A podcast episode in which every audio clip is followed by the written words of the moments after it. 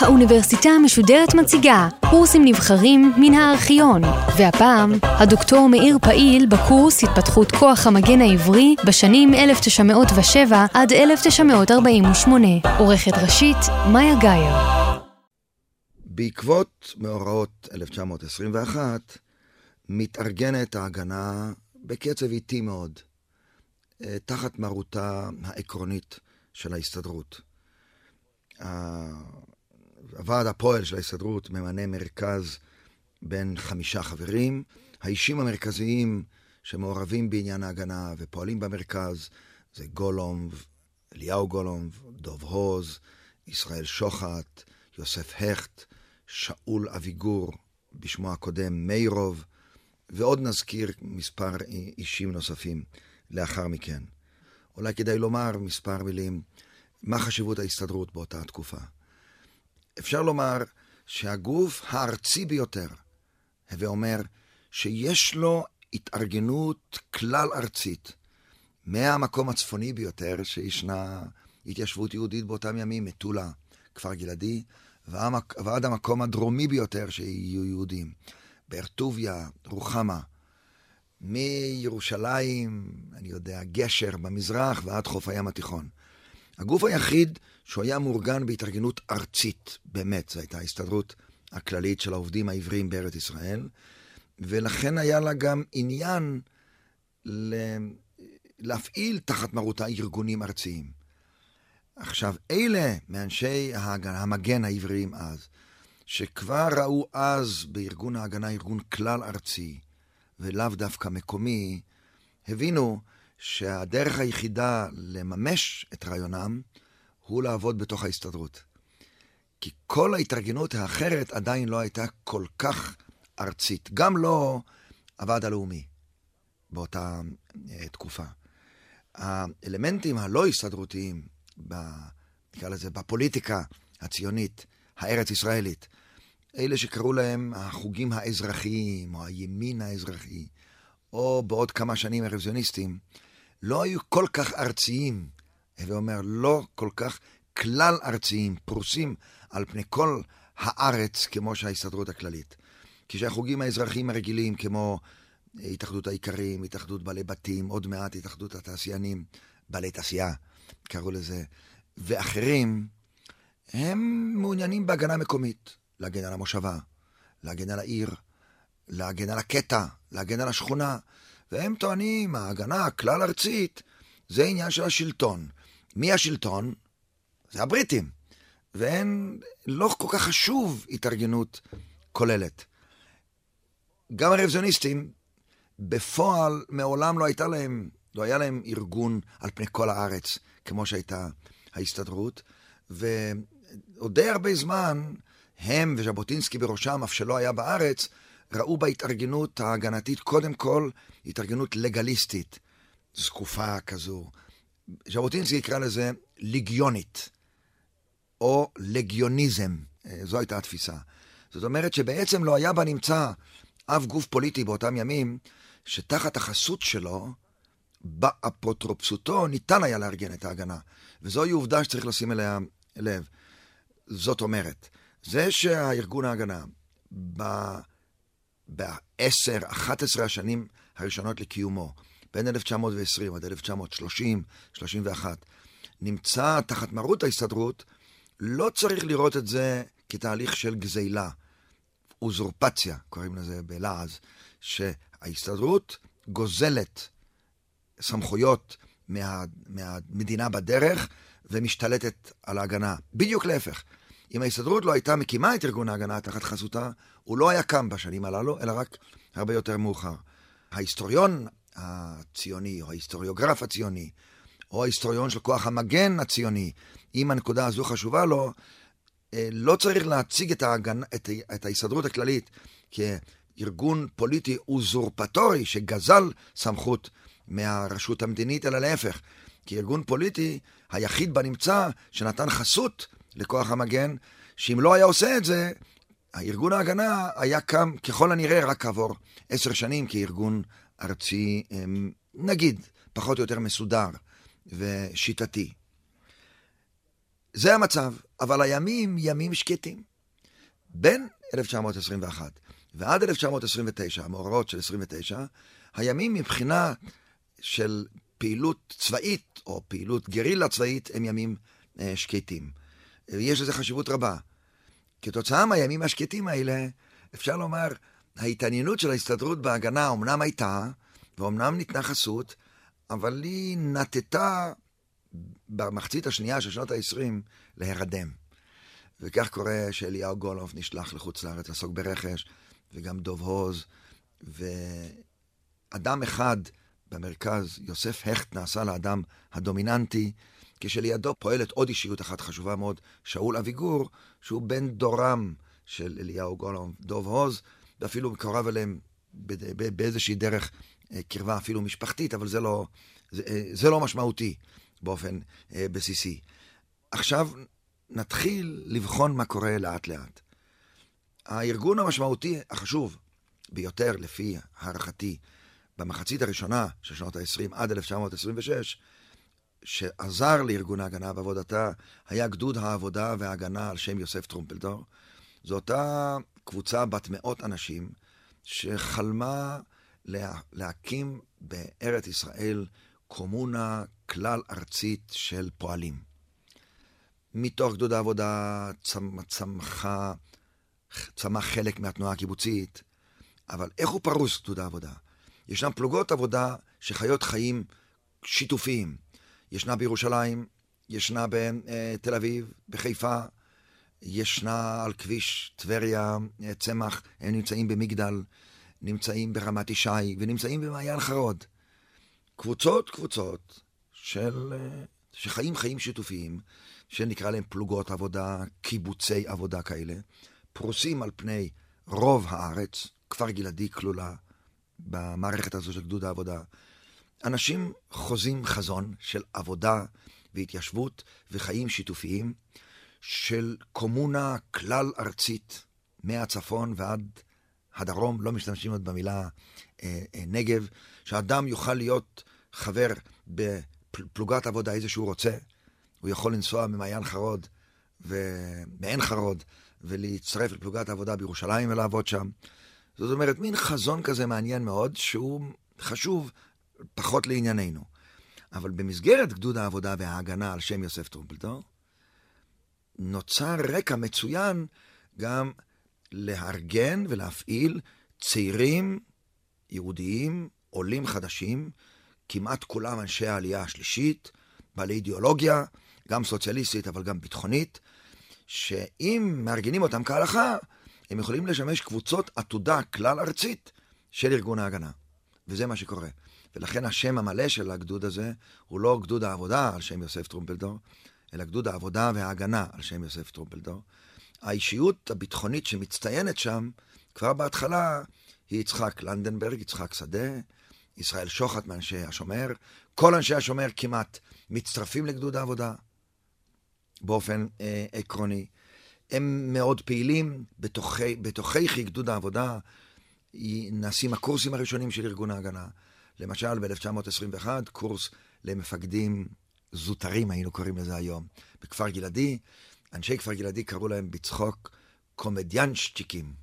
זאת אומרת, הם יותר קומדיאנטים מה שהם הם, uh, מפקדים, כי הם קצת צחקו לתרגילי הסדר ולמשמעת הפורמלית שהנהיגו בתוכם. אחד המדריכים החשובים ביותר בקורס הזה היה אותו יצחק לנדנברג, יצחק שדה. יותר מאוחר מתפתחת בתוך גדוד העבודה קבוצה שלושת רבעי סודית, שישראל שוחט ואנשי השומר מקימים, והם קוראים לקבוצה הזו הקיבוץ. והם בעצם קבוצת חלוץ ביטחונית שצריכה לשמש גרעין אוונגרדיסטי לגדוד העבודה, שלפי תפיסת ישראל שוחט צריך לשמש גרעין אוונגרדיסטי לכל ארגון ההגנה. אפילו עשו מעשים לא סימפטיים. ידוע פעם שהם שדדו אה, קבוצת מבריחים והוציאו מהם זהב והשתמשו בו כדי לרכוש נשק, הביאו אותו דרך נמל ביירות אל כפר גלעדי. שום פעולה אקטיבית אחרת הם לא עשו, אבל היה ברור שישנו בתוך גדוד העבודה גרעין יותר קשה, שבסיסו בשומר, ושהוא רואה את עצמו אחראי לענייני הגנה, ולימים המוסדות הפוליטיים של ההסתדרות ושל מפלגת אחדות העבודה יעשו הכל בשביל לדאוג לכך שהגרעין הזה לא יהיה, והוא באמת חוסל או התחסל כשגדוד העבודה התפרק בגלל הוויכוחים הפוליטיים שהיו בפנים וסיבות נוספות ב-1926. הפעם האחרונה שעוד שמעו עליהם, באופן כולל היה שבמאורעות 29 התברר שהסליק של כפר גלעדי, זאת אומרת מחסן הנשק הסודי שישנו בכפר גלעדי, הוא מספיק גדול בשביל להעביר לא מעט נשק לחיפה, לארגון ההגנה. התופעה הזו הדאיגה חלק מההנהגה, ודאגו לאחר התפרקות גדוד העבודה לפ... לפרק אותה או לפזר אותה לחלוטין, וזה אפילו פגע בישראל שוחט לאחר מכן, שלא נטו לתת לו תפקיד אה, לא צבאי ולא פוליטי בכיר לאחר מכן. אני מזכיר לשומעים את תפיסתו של שוחט בתקופת השומר. בר גיורא מעגל פנימי, ארגון השומר מעגל שני, ולגיון העבודה מעגל שלישי, ואת התפיסה האליטיסטית, אוונגרדיסטית, של ישראל שוחט וחבריו בשומר, גם תפקדה פה. אני לא חושב שהם ראויים לביקורת. אולי אפילו להפך. כי בראותם שההסתדרות לא משקיעה מספיק מאמצים, הם הבינו שאולי כך יותר טוב. בכל אופן, זו תפיסתם, וקבוצת הקיבוץ גם מתפקדת. היא רוכשת בעצמה נשק גם, היא מחרימה כל מיני כספים על ידי זה שהיא שודדת מדי פעם מבריחים, רובם ערבים, לא יהודיים, כדי לממן רכישה. הם מקימים לעצמם אה, מחסנים במקומות שונים. זה נראה משונה בתנאים של היום, אבל צריך לזכור שבאותם ימים רוב הרכש שנעשה למושבות וליישובים השונים, נעשה אמנם על ידי ארגון ההגנה, אבל בתקציבים שהוועד ההגנה המקומי ארגן בעצמו. עכשיו נמשיך. ישראל שוחט, בהיותו חרד לעניין ההגנה, אה, אפילו דאג לשלוח פונקציונרים מוכשרים מהארץ ללמוד את תורת הצבא בחוץ לארץ. לא רק לסמוך על מה שאנחנו למדנו במלחמת העולם הראשונה מאחרים. הוא למשל שלח צעיר אחד בשם ירחמי לוקאצ'ר, בשם לוקה, לברלין, ללמוד תורה במשך שנה, שנה וחצי, מפיו של גנרל גרמני שהיה מפקד לא טוב, אלא מצטיין של גרילה בטנגניקה נגד הבריטים במלחמת העולם הראשונה. שמו היה גנרל פון לטו פורבק. הוא היה אוברסט, קולונל במלחמה, קיבל את דרגת גנרל מיור בסוף המלחמה כאות הוקרה על מעלליו, והוא באמת עשה פעילות גרילה יוצאת מן הכלל מעניינת במזרח אפריקה כנגד הבריטים, וממנו, איך היינו אומרים בעברית יפה, ירחמיאל לוקאצ'ר יצק מים על ידיו בברלין בשביל ללמוד את התורה הצבאית, שנקרא לזה גרילה המודרנית ביותר האפשרית באותם אה, ימים. אה, מהלך שני שעושה ישראל שוחט, הוא מנסה להשיג אפשרות לצעירים מגדוד העבודה ללמוד לטוס. בצרפת, בברית המועצות, הוא מנסה לחפש. לא יצא מזה כלום באותה, באותו שלב, אלא רק הרבה יותר מאוחר התפתח. הטיס הביטחוני התפתח רק מאמצע שנות ה-30, בעקבות פעילות של אנשי הגנה דווקא בעמק הירדן. אבל עובדה שישראל שוחט ניסה גם אז לעשות אה, אה, דברים כאלה. אותו ירמי לוקאצ'ר שחזר ארצה, היה האישיות המרכזית, המקצועית, בקורסים, קורסי מגן, שגדוד העבודה ארגן בחסות ארגון ההגנה, באמצעות גדוד העבודה, בעין חרוד. אפילו לפני שרחמי לוקאצ'ר חזר, הזמינו את uh, דוקטור פון וייזל, שלימים נהיה רוויזיוניסט, ואת uh, דוקטור אוטו האן, שהיו קצינים בצבא האוסטרי, ללמד את הבאים לשם קצת טקטיקה ותפיסת עולם כזו.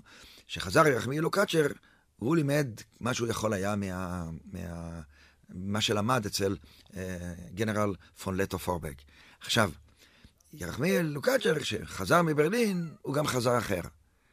אחר במובן הקלאסי אצלנו, הוא גם נדבק בקומוניזם בינלאומי, וחזר ארצה כבר, זה התברר כעבור שנה, שנתיים, כקומוניסט מן המניין, לא קומוניסט אה, אידיאולוגי, ומתברר שהוא נעשה חבר אה, אה, המפלגה הקומוניסטית הארץ ישראלית, והתחיל לפעול לפי הוראות שבאו ממקום אחר, ונגיד מברית המועצות והאינטרנציונל הקומוניסטי, וצריך להיפטר ממנו, וסופו, שלקראת סוף העשור הוא עזב את הארץ בכלל עם הקבוצה הקומוניסטית של גדוד העבודה. עכשיו, גדוד העבודה התפרק מחמת ויכוחים אידיאולוגיים בינו לבינו, בינו לבין מפלגת אחדות העבודה, בינו לבין ההסתדרות, אה, ב-1926, והפסיק לתפקד. מי שאומר לטובה, מי שאומר, זה חבל שזה קרה, אבל זה קרה. וארגון ההגנה איבד את המסגרת הכלל-ארצית שלו לחלוטין. ומאותו רגע ועד כמעט עשר שנים, לא היה לארגון ההגנה איזה מוסד כלל-ארצי נייד, שמתוקף ארגונו אפשר היה להזיז כוחות, והוא סבל מכך בעוד מספר שנים, במאורעות 1929. איך היה בנוי ארגון ההגנה באותה תקופה? המרכז היה הסתדרותי. במחצית השנייה של שנות ה-20 מתפקידים בו שלושה אנשים בשם יוסף הכט, שאול אביגור, שאול מאירוב וחיים שטורמן, כשהוא איש ותיק של השומר. חיים שטורמן לא רוצה לתפקד. אה, שאול אביגור עוסק בנושאי נשק וכולי. מאחר שלא הייתה לחימה, וכבר לא היה גדוד העבודה, כדי לפקח על ארגון ההגנה היומיומי במושבות, בערים, בשכונות, זו הייתה פעילות אפורה מאוד. יוסף הכט מצא את עצמו פועל לבד. בלי פיקוח מספיק מטעם ההסתדרות, ובלי פיקוח מספיק מטעם מרכז של שלושה או חמישה אנשים שיעבדו סביבו, והוא התחיל לממש סמכות לא מחמת רצון רע, אלא החיים עושים את שלהם. הייתי אומר את זה אפילו לטובתו, מאחר שהאחריות נפלה רק עליו, אז בדרך הטבע גם הסמכות הייתה בעיקר בו. באותה תקופה גם נעשו כמה דברים חריגים. כבר אמרתי על מה שהחבר'ה של הקיבוץ עשו עם אה, שוד הכסף בשביל לקנות לעצמם נשק. מקרה שני, נותן מישהו מהנהגה של ההגנה, אבל מאנשי השומר, הוראה או אישור לרצוח ב-1923 קצין ערבי במשטרת ישראל, תופיק ביי, שהיה, ה, נקרא לזה, המארגן הראשי של הרציחות ב-1921 ביפו. זה, זה לא קיבל אישור מהדרג הפוליטי. מעשה חריג נוסף היה ב-1924, הרצח של דיהן. היה, נקרא לזה, פונקציונר חשוב במדיניות החוץ של אגודת ישראל והיהדות החרדית, על אף שהיה ויכוח מר איתם, והם היו ראויים שיתווכחו איתם, אבל לכלל רצח לא צריך היה להגיע. כאן, ככל הנראה, ניתן אישור מדרג פוליטי למעשה שנעשה, אבל בהיסטוריוגרפיה של ארגון ההגנה זה נחשב כמעשה חריג, שאף אחד לא מתגאה בו. הוא נעשה, אבל אף אחד לא מתגאה בו. נולדה עוד סתירה בתוך ארגון ההגנה, ואני אחר כך אחזור אליה. המרכז הוא כפוף להסתדרות. לעומת זה, במקומות השונים, מקומות גדולים כמו תל אביב, ירושלים, חיפה, נבחר ועד הגנה מקומי, שהמרכז רק שולח מפקד לשם, אבל שאר חברי הוועד נבחרים על ידי הכוחות הציבוריים המקומיים. לא בכל מקום ההסתדרות היא שלטת, למשל בתל אביב, לא. גם בירושלים לא במאה אחוז. נוצרו גם ועדים מקומיים במושבות, ביישובים, בחלקם בכלל לא הסתדרותיים, כמו, אני יודע, ברחובות, בגדרה או במקומות אחרים. ונוצר ניגוד. המרכז הוא הסתדרותי, ואילו ההגנה המקומית היא בהרבה מקרים לא רק הסתדרותית. הסתירה הזו, פתרו אותה רק יותר מאוחר. ניסו להציע הצעה אולי לחלק את כל הארץ לעשרה מחוזות. שלושה כבר היו בעצם, זה חיפה, ירושלים ותל אביב, ואת המר... המרחב הכפרי של הארץ רצו לחלק לעוד שבעה מחוזות, אבל זה לא אה, נתבצע. במצב כזה, של נקרא לזה שאננות ארגונית במידה רבה, אה, יגיע למאורעות 1929, לא לפני שהוא עוד יעשה ב-26 ניסיון מעניין מאוד להקים קורס ללוחמים ומפקדים על הכרמל, שקראו לו קורס הכרמל או קורס איטליה, שבו הדריכו, למה קראו לזה איטליה? זה לפי הבדיחות הארמניות, בשביל לרמות את האויב. אז אמרו איטליה, ואמרו אם נגיד קורס איטליה, וזה יגיע לבריטים או לאנשים פשוטים, הם לא ידעו איפה זה, אבל התכוונו לכרמל. אבל עובדה שבכתובים יש שמות לקורס הזה, קורס איטליה, מי שלא יודע, הוא יכול לרוץ עד איטליה, אבל זה היה על הכרמל. בכל אופן, אה, באחד החירבות על הכרמל, היה קורס די מעניין שהדריכו בו כל מיני חבר'ה שהיו סמלים או קצינים בגדודים העבריים, ופה ושם גם פונקציונר בצבא הטורקי. ולימדו אותם דברים אלמנטריים, תפעול נשק, סדאות פרט, תרגילי סיידר. אפילו, דרך אגב, לימדו שם את מכונת הירייה. היום אנחנו היינו קוראים לו מקלע בינוני, שוורצלו זה, שהוא היה, אז רכשו אותו מווינה, או באמצעים, מאמצעים שונים. זה המקלע הבינוני של הצבא האוסרי. והיה פה לא אחד ולא שניים ולא שלושה. היו כמה עשרות, הספיקו לקנות וגם דברים כאלה. לימדו עם הרבה פורמליטה של uh, uh, תרגילי סדר ומשמעת uh, פורמלית. אפילו דבר, דברים כאלה היו. אבל לבד מהפעולה הזו, לאחר שגדוד העבודה התפרק, לא הייתה ארציות מודגשת. וכך נפלו עלינו מאורעות 1929. המאורעות באופן פורמלי הם כאילו התחילו בוויכוח האם מותר ליהודים להתפלל ולתקוע בשופר בתשעה באב. המאורעות, אנחנו קראנו להם מאורעות אב 1929, אפשר לקרוא להם מאורעות סוף אוגוסט 1929. המאורעות נפלו עלינו לא כרעם ביום בהיר, אבל כרעם, בלי שארגון ההגנה והיישוב היה מוכן לכך. אה, אם כי היו, היה חשש. למשל, כמה שבועות קודם, משלחת של ארגון ההגנה נסעה לחברון והציעה לוועד הקהילה של היהודים שם, שעשרה, חמישה עשר אנשי הגנה עם נשק יבואו לשם כדי להגן עליהם, הם לא רצו. הם אמרו, אנחנו הסתדרנו עם ערבים. עד עכשיו כל הדורות שהיינו בעיר הקודש חברון, נסתדר גם בעתיד. וכולנו יודעים מה קרה. עכשיו, המאורעות התפרצו כתוצאה מתקיעה בשופר. נגיד לא חוקית, כי הבריטים לא אישרו בתשעה באב על יד הכותל, זה עזר, נתן לערבים תירוץ של הסתה, והתחילו התקפות לא צבאיות אמיתיות, אפשר לקרוא לזה באמת התקפות פוגרומיסטיות, פראיות, אבל לא רק לשדוד, אלא ממש לשרוף ולחסל. במהלך שבוע, שבוע וחצי של המאורעות, נהרגו 133 יהודים, מתוכם כ-60 בחברון עצמה. כ-300, קצת יותר, היו פצועים. הותקפו הרבה נקודות, אין טעם לחזור, אלא רק להזכיר את המקרים הקשים. נעטפו הרבה התקפות. נעטפו התקפות על תל אביב, נעטפו התקפות, נעטפו התקפות על, בחיפה, נעטפו התקפות, דרך אגב, גם בירושלים. ירושלים התגוננה יפה מאוד, גם ירושלים העתיקה.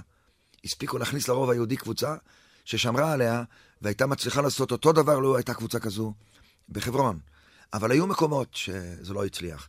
ומה שנשאר בזיכרון ההיסטורי, הדברים המכאיבים.